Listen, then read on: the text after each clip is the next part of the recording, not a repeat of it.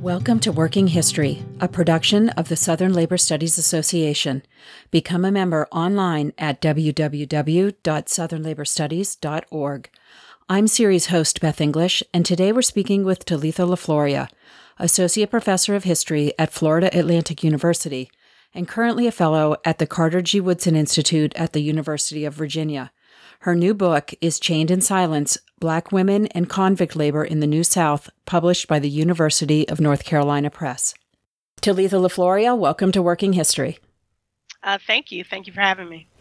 So let's jump right in to discuss your book, Chained in Silence. Can you talk a little bit about the story that uh, Chained in Silence tells? Chained in Silence, it really tells the story of the lived and laboring experiences of black women incarcerated um, in the New South, particularly in Georgia, um, after the Civil War. Uh, more specifically, this book chronicles the ways in which imprisoned black women's labor um, was used to help construct new industries in the aftermath of the war.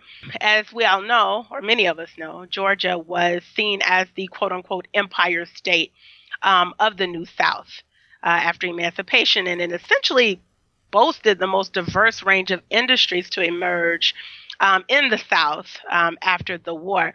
So, because of this very um, expansive range of industries that evolves in Georgia after emancipation, it, precip- it begins to precipitate a greater need for laborers. And when they choose laborers and they turn to the carceral state to fuel their labor, you know, labor force, um, or to create a labor force to help fuel this new South industrial economy. They don't make any exceptions when it comes to women's work. So essentially, women's labor was used indiscriminately along with that of men to mm-hmm. um, rebuild the war torn South and to fortify new industries. Um, you know, through the infamous convict lease system. So, can you tell us um, just very briefly uh, what the convict lease system was and, and how it functioned? Okay, so after the Civil War, really all of the southern states at different times and different intervals after the war began to turn to this system known as convict leasing as a way to help rebuild their their economic infrastructure. Georgia adopts the convict lease system formally in 1868. And the way that the system worked was that essentially the state allowed private industrialists to rent or bid rather on convict labor and to take these convicts into their possession and to work them um, for as many hours a day as they wanted.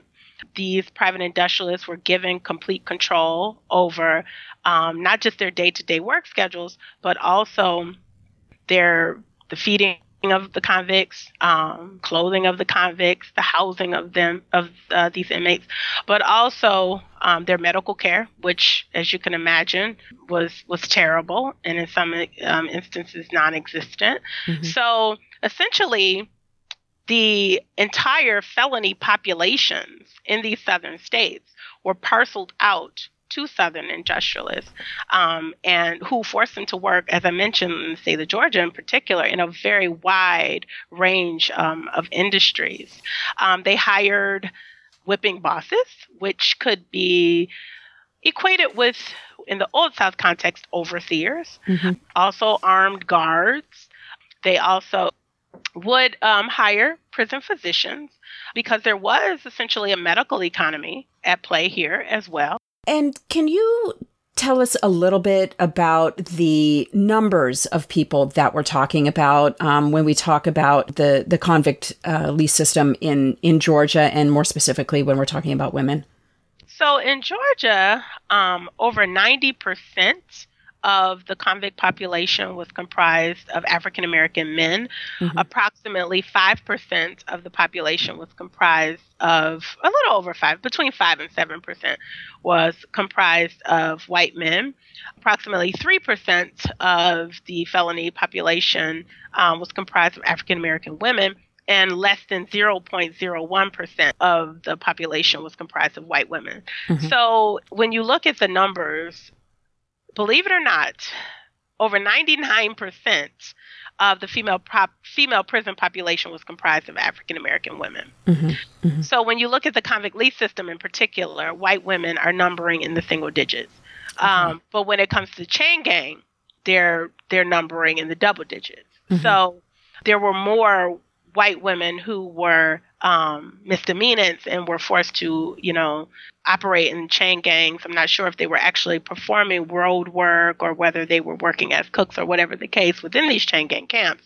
But for the convict lease system in particular, I do have very, very clear and concrete numbers in mm-hmm. terms of how how many um, women, black and white, were um, encased within that uh, system in the convict lease system, um, in terms of the female, black female felony population, on an average year, there were around 50 to 55 mm-hmm. um, incarcerated black women. Mm-hmm. Um, if you do the average mm-hmm. um, in the convict lease system per year. Now, the chain gangs, that's a different story mm-hmm. because these chain gang laborers, obviously misdemeanant um, convicts, uh, were typically sent to the chain gang for terms of anywhere from six months to 12 months, but 12 months was um, the max.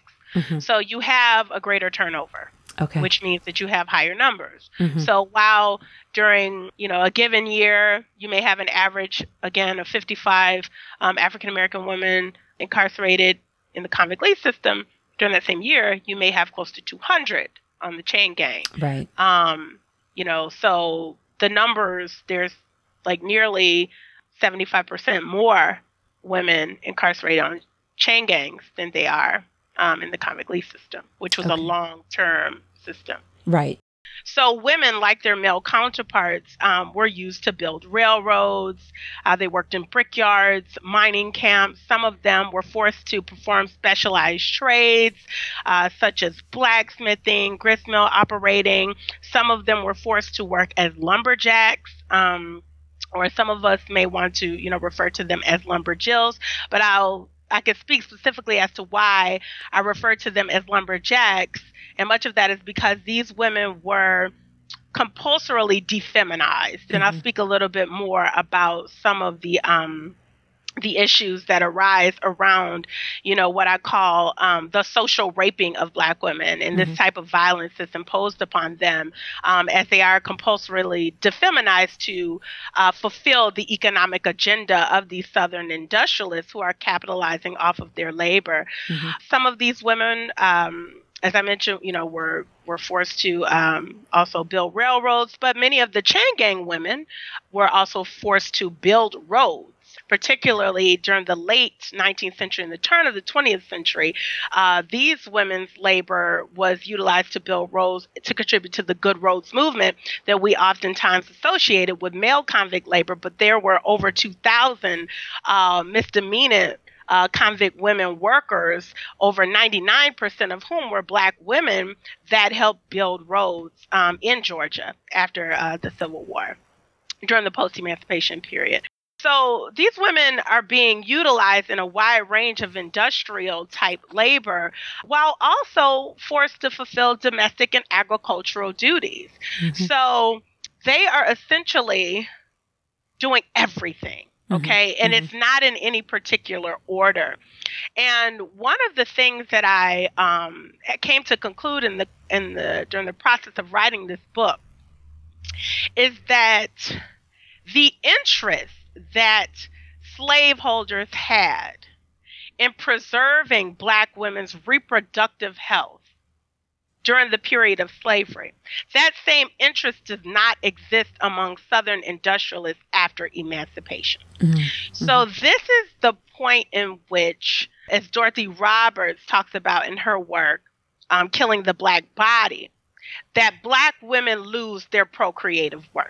Okay. And when that happens, then we see um, this process of defeminizing and working these women like men. And the reason why you can work them like men and you can work them in the same trades as men is because there is no interest in preserving their reproductive health. So, this is one of those nuances that sort of separates the New South. Uh, quote unquote slavery regime from the old, okay. and this is one of the the I think, most important interventions that the work makes, among others, is accounting for these nuances and the ways in which this this new South convict leasing and, and these convict labor regimes that emerge, how in some ways they are worse than slavery for African American women.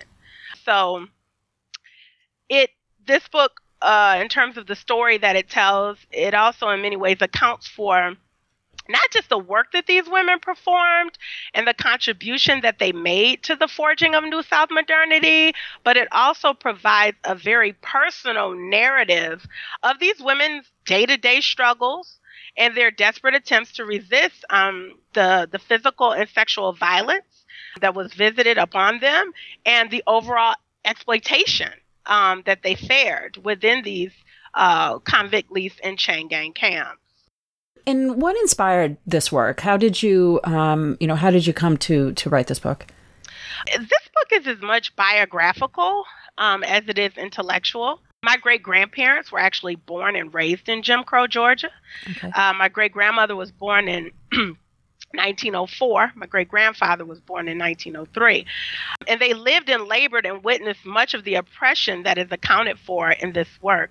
Actually, the prologue to the book is an homage to my great grandmother and the stories that she used to tell me as a child, but also the dissemblances okay and the the the silences and the meaningful pauses and reticence that she had about telling me quote unquote too much about the past mm-hmm. so mm-hmm. it's really um as i say in the book as much about sort of reading between you know my great grandmother whose name was leola uh, leola johnson reading between or trying to interpret her silences while at the same time giving voice to these incarcerated women who are still waiting to be heard. So it in terms of the whole biographical um, nature of it, my great grandparents, I should mention, were deeply impoverished sharecroppers mm-hmm. who experienced the effects of occupational exclusion and racism and Jim Crow uh, segregation.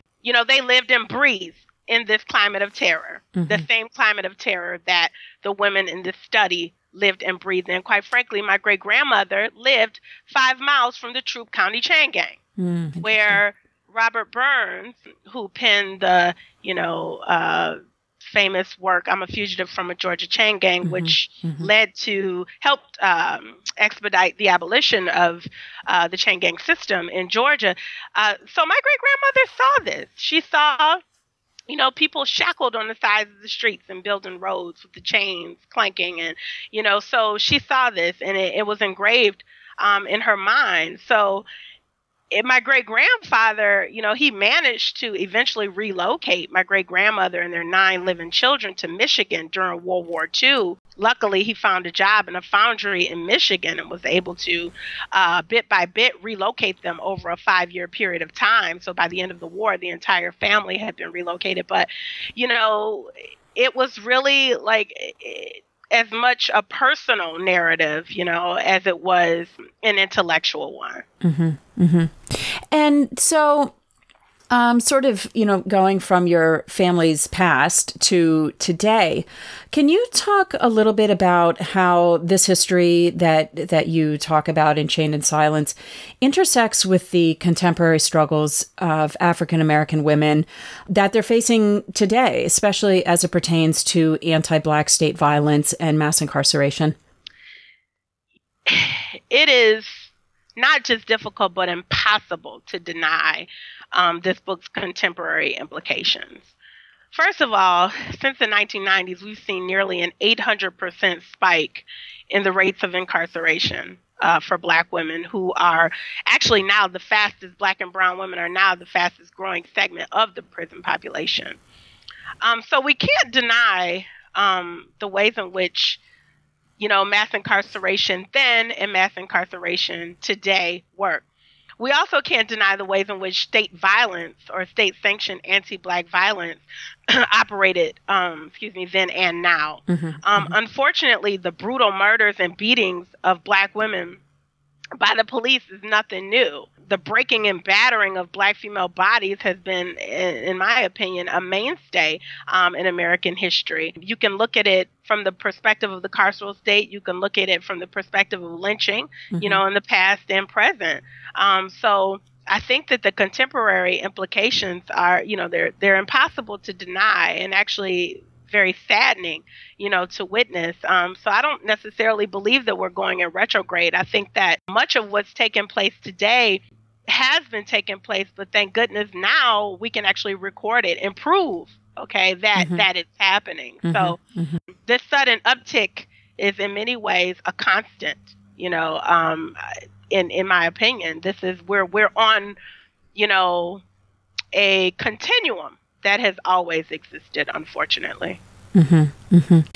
And let's delve into um, the book uh, a little bit more in terms of sort of how you uh, how you came to to this story. Your study is in many ways, um, or I think could be described as very interior in nature, and by that um, I mean that you you explore the inner lives of these incarcerated women in Jim Crow, Georgia, and um, you know this is quite remarkable given that the the historical record is so sparse.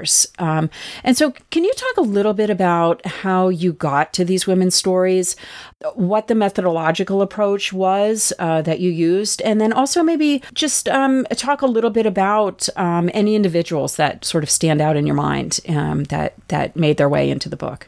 Okay, terrific. Honestly, I elected to use what uh, historian Kali Gross calls an elastic analytical framework. And what I mean by that is that I essentially used everything that I could get my hands on. Mm-hmm. Um, so, just to talk about some of the types of records that I used, um, I used prison commission reports, principal keepers reports, um, clemency applications, which were really good in terms of adding a little bit of voice.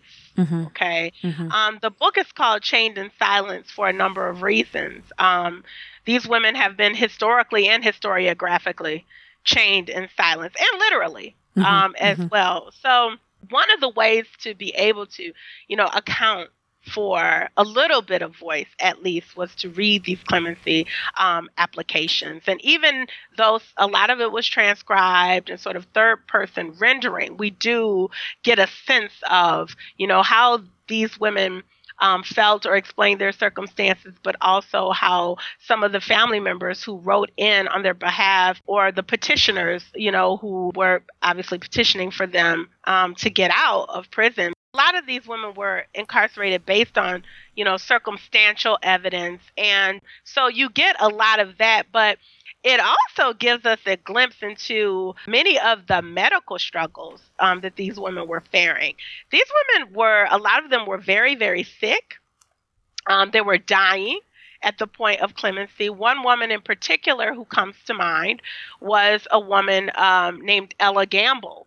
And Ella Gamble was actually arrested and incarcerated for murder. She was accused of putting uh, poison in um, the food, which was consumed by her employer, and mm. he died from um, what it was called then rough on rats. It was mm. a form of rodenticide. Mm-hmm. So at the time, she was actually three months pregnant. Um, she was a newlywed and she had, I believe, two other children. So she was incarcerated for um, 20 years. Okay. She passed through, she began at the um, BG Lockett Brick Camp. Then she was sent to the Chattahoochee Brickyard and she worked as the cook. And um, I guess once, you know, her pregnancy um, ended, then she was forced to, you know, make bricks like the men. Mm-hmm. Then after that, she was passed on to the uh, Bolton Broom Factory, which was actually the first sort of female centered prison colony that they essentially tried to create because by this time you you there was a, an uptick in you know this reform impulse and they wanted to begin to sort of put these women take them out of the convict lease camps and put them into more gender exclusive spaces while at the same time still performing you know the work of of men or mm-hmm, industrial mm-hmm. work so when she's taken to the Bolton Broom Yard, you know, uh, Bolton Broom Factory. She's making brooms.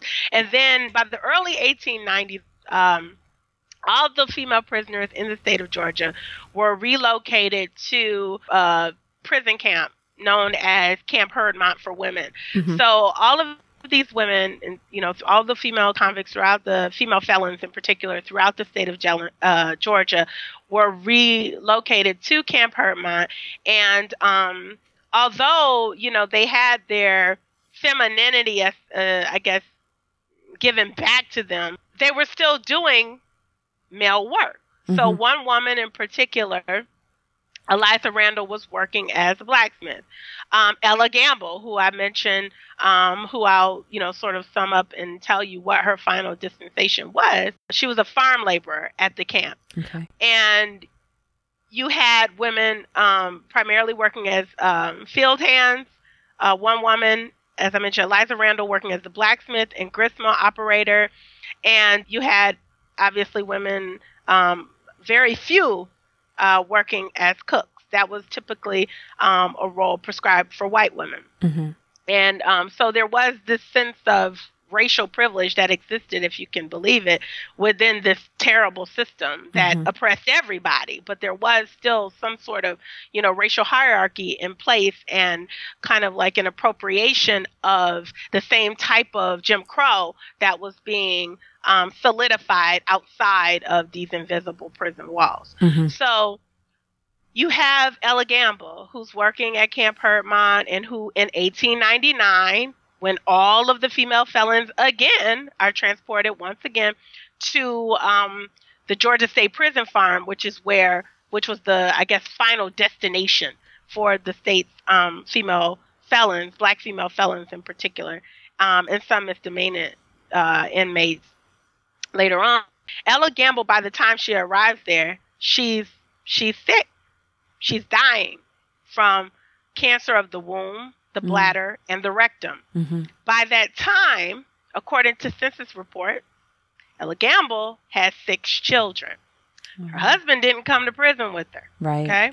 So she had been the victim of multiple sexual assaults, had given birth in captivity, and guess what? Two of those babies were recorded as being dead. So at Camp Heardmont, I have evidence of babies being drowned. Hmm. And William Maddox, the lessee, um, you know, telling the guards to do away with these babies. Mm-hmm. So, you know, I don't know if those two children who were, you know, um, missing or died were exterminated at Camp Heardmont or or wherever they were exterminated. It could have been in one of the convict, you know, the male-oriented convict lease camps. Mm-hmm. But what I will say is that her story was not uncommon. You know, many of these women, by the point that they, by the time they get to the state prison farm, they're sick and they're mm-hmm. dying. Mm-hmm. Um, and some of them become sick and are dying, and some of them have already died by the time there is any sort of reformatory, uh, official state sanctioned reformatory contrived for them mm-hmm. in the mm-hmm. form of the Georgia State Prison Farm. Mm-hmm. So it's a very a very sad and depressing story, but clemency applications help to get at that that medical portion of this of this history. Mm-hmm. Also, newspaper articles. Um, I decided to use black newspapers and conservative um, and semi-conservative white newspapers, which oftentimes hyperbolize and pathologize black female criminality. Mm-hmm. But what I found was that it was the conservative newspapers that helped to fill in the gaps and provided the details that were missing in the official record. Oh, so I had to get really creative in terms of using the newspaper articles and then comparing them with the official record and seeing if the facts check out, which oftentimes, believe it or not, they did. Right. And using the more personal, you know, um, or the more specific details that are provided in these newspaper articles to get the full story.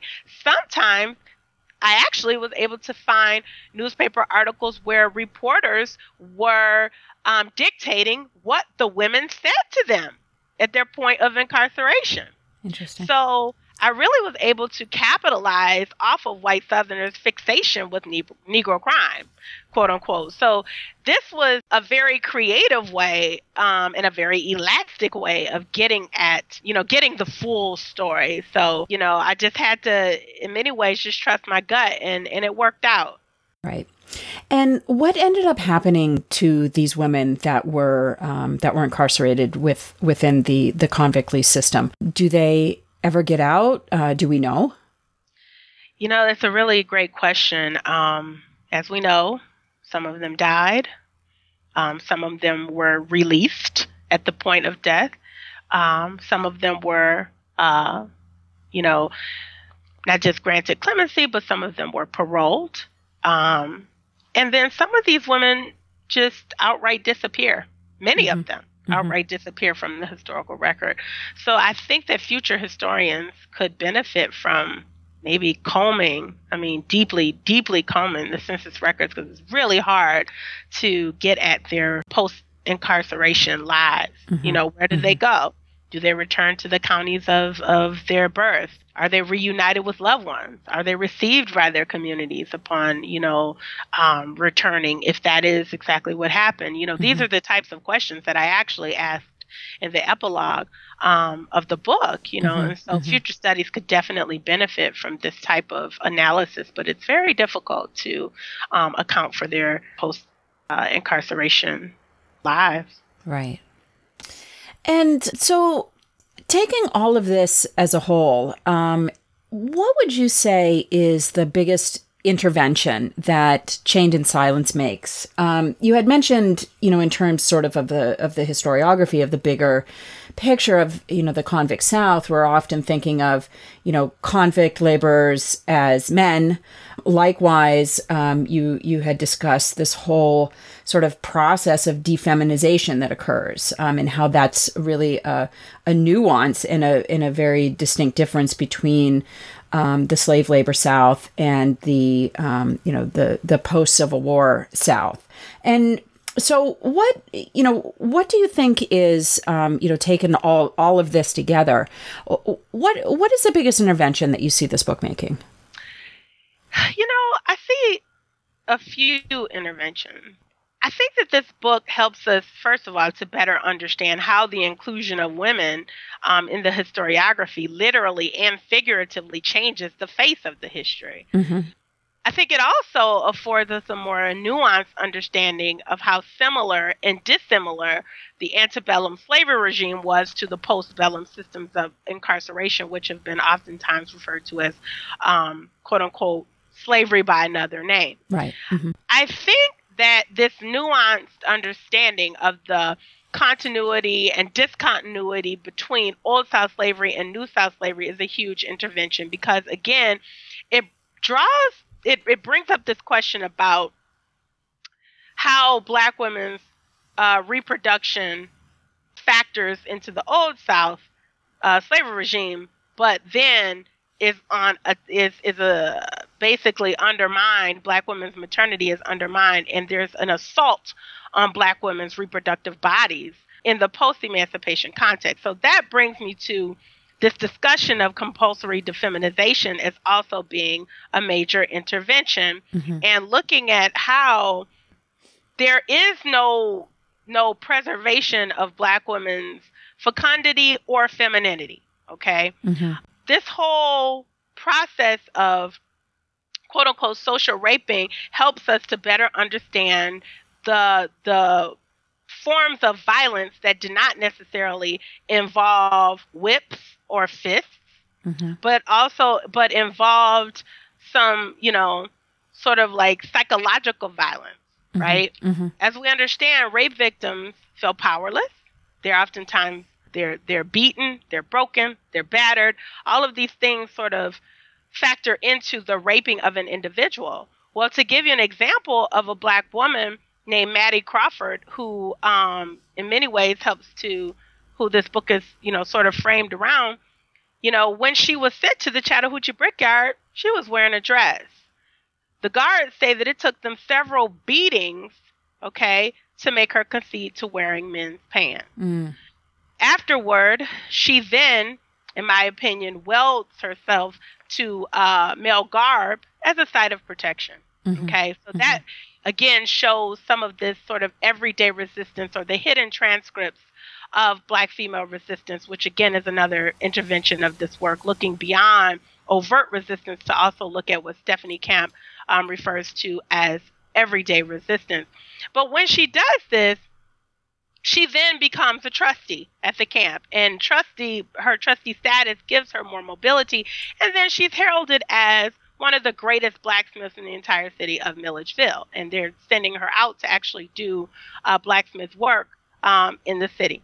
Mm, so mm-hmm. it is these kinds of you know interventions that are sort of anchored in this bigger you know understanding around how conviction as opposed to conception functions as a way to grow bound labor forces while at the same time compulsorily defeminizing black women, uh, while these women are at the same time resisting in very subtle but also very potent ways, using their work as a way of sort of reifying their femininity, even though they're being they're being forced to wear male garb. So mm-hmm. it's all mm-hmm. of these these kinds of um, interventions that I think make Chained in Silence um, very special. And uh, you know, in the in the bigger picture, what what's the takeaway? What do you want people to to gain from the study and to be thinking about and grappling with after reading it? It's simple. You know, I want people to take away the fact that black convict women's lives matter in the history and historiography on the subject. I want people to be able to appreciate the view of the working of working class history, excuse me, from the bottom up, and that there is a place located below the working class mm-hmm. um, to encourage people to look at these invisible populations of laborers, to look at the modern day carceral state and the prison industrial complex, and all of these people, you know, who are literally and figuratively chained in silence and are working behind prison walls for no compensation and also whose bodies are being, you know, essentially warehoused as a way to serve this prison industrial complex and all of the economic imperatives of the state. And privatization, obviously, you know, of the prison industrial complex and, and the collusion with the state in terms of warehousing bodies, but also forcing people to work behind bars for no compensation or very little wage pithy sums and not having their lives or their experiences or the violence or all of the other things that are happening to them, you know, that we don't see or we don't hear about. I need I, I would like to see more of that accounted for. So it's really about what I want people to do or scholars or just our activists or, or all of the people who are committed to understanding these people's lives and, and doing something to, to help them is to just try to continue to remove links in these chains of silence that exist around the people, you know, who are living today and to also, you know, take the time to look backwards to understand where we are today. I think that there's a lot of uncloaking that needs to to be done and a lot of unchaining that needs to be done in the in the history and the historiography. Well, Talitha LeFlouria, Chained in Silence is a wonderful book, and you've given us a lot to think about. Thanks very much for talking about it with us on Working History. Thank you. Thank you again to Talitha LeFlouria, who is currently a fellow at the Carter G. Woodson Institute at the University of Virginia. Her book is Chained in Silence Black Women and Convict Labor in the New South, published by the University of North Carolina Press. And thank you for joining us for this episode of Working History, a production of the Southern Labor Studies Association. Visit us online and become a member at www.southernlaborstudies.org and follow Working History on Twitter at Working History.